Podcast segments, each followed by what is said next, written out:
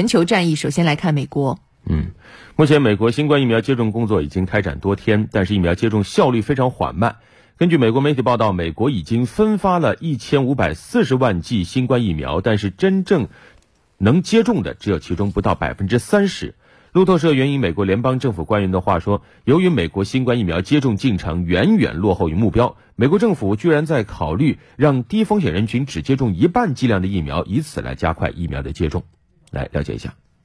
英国国民保健署四号表示，第二款新冠疫苗的首位接种者。据路透社报道，透露这一消息的是美国疫苗和药物攻关计划驱速行动的首席顾问蒙塞夫·斯拉维。斯拉维在接受美国哥伦比亚广播公司采访时说，加快新冠疫苗接种的方法之一是给一些人注射两次半剂量的莫德纳疫苗。美政府官员们正与美国生物技术企业莫德纳公司和美国食品和药物管理局就这一想法进行沟通。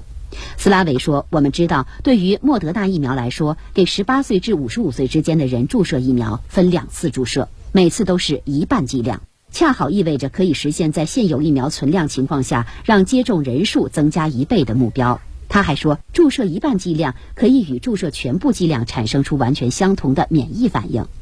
美国国家过敏症和传染病研究所所长安东尼·福奇三号在接受美国全国广播公司采访时建议，美国新冠疫苗的接种工作应该遵从科学，按照临床试验指导我们的方法进行。